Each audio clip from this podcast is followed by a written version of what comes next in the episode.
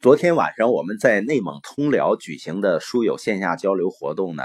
遇到了据说是百年一遇的大雨，倾盆大雨呢下了一整天，书友呢就差划着船过来了。在互动吧上报名的多数书友呢，都准时参加了我们的交流。这种天气约会能够见面啊，应该算是生死之交了吧。通过交流呢，我们会建立一些新的概念和新的理念，这些呢都会在我们的大脑精神空间内变成实体，并指导我们的行动。一般我们认为啊，人的念头啊、思维啊，都是无形无相的。但现在的科学研究表明呢，人的所有思维活动啊，都是真实存在的，并且呢，可以拍成各种类型的脑成像图片。当我们在思考的时候啊，大脑就会发生一系列奇妙复杂的改变的过程。比如你现在正在听这段播音，你的心智活动呢正在神经元中引发电磁、电化学和量子作用，会激发出来可测量的磁场、可追踪的电脉冲、可观测和测量的化学效应，可以在电脑屏幕上捕捉的被激活的光子。可以用量子物理学解释的能量活动，可被仪器侦测到的神经细胞膜的振动，而这一系列的变化呢，它会调动起无数的神经递质、蛋白质和能量，引发一系列复杂有序的动作，形成一个信号。而由思维引发的这些信号呢，会穿过细胞膜，进入细胞核，进入染色体，激活 DNA 链。在正常情况下。人的 DNA 链是压缩的，处于休眠或者惰性状态，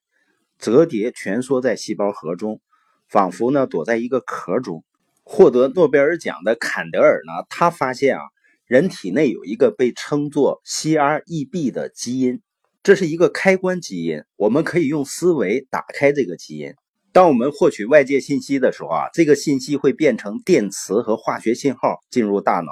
CREB 开关基因呢就被激活，然后开始制造特定的蛋白质，在我们大脑内形成蛋白质分支，捕捉并储存我们的记忆和思想。也就是说，我们在听播音或者阅读的过程中呢，所制造的这些蛋白质会把你刚才所听到的信息储存为思想或记忆，你的思想呢在创造物质。而且呢，接受的是消极的信息还是积极的信息？我们身体细胞产生的蛋白质呢，它的形状会不一样。研究人员还估计呢，在人的 DNA 中啊，约百分之九十的基因会响应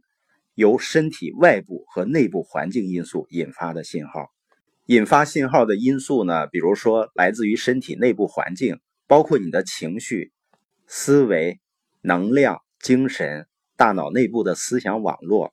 也可能呢来自于身体之外的食品、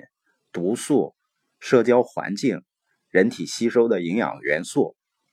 由此呢，作者认为啊，从科学和精神角度来说呢，基因决定论啊是错误的，是你在控制你的基因，你的基因呢并不能控制你。基因是可以决定人的生理特征的，但是不能决定心理结构。因为大量的实验证明呢，基因的结构无时无刻不断的在变动和重组，